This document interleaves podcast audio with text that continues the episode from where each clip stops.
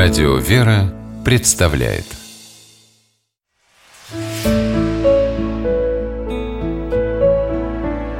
Пересказки. Шелковая кисточка по мотивам алтайской сказки. Жила-была девушка в алтайском селении. Глаза у нее точно ягоды черемухи. Брови – две радуги.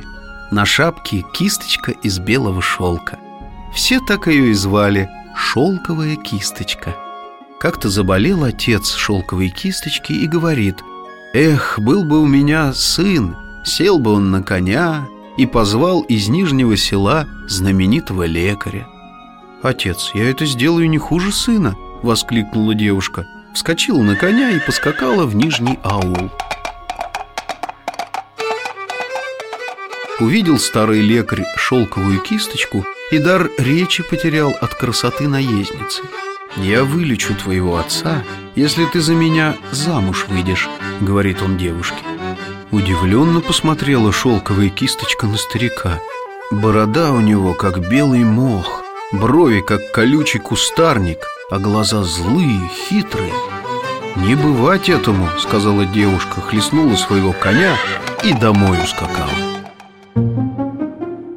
Всю ночь не спал старик и задумал коварство.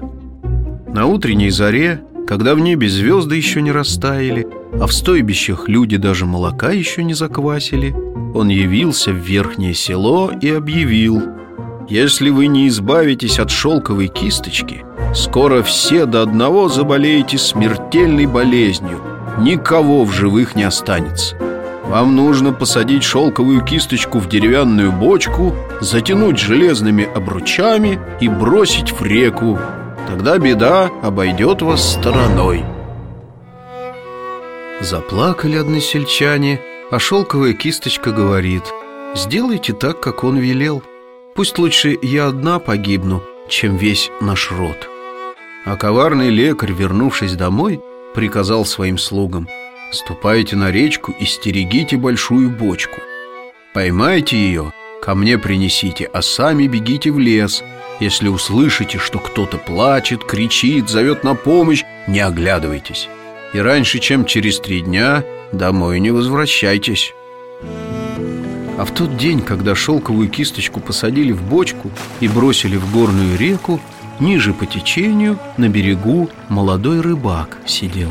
Увидел парень бочку, выловил ее, принес в свой шалаш, вырубил дно, а там девушка.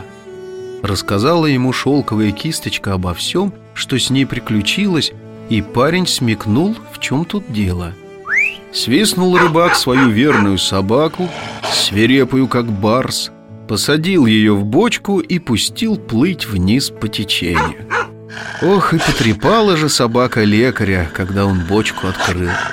С тех пор старик сам себя лечит А люди, узнав о его коварстве, больше к нему за помощью не обращаются. Не зря говорят в горах Коварный человек, как зазубренный нож От него один только вред. А шелковая кисточка за молодого рыбака замуж вышла. Их многочисленные внуки и правнуки До сих пор в горном алтайском селении живут.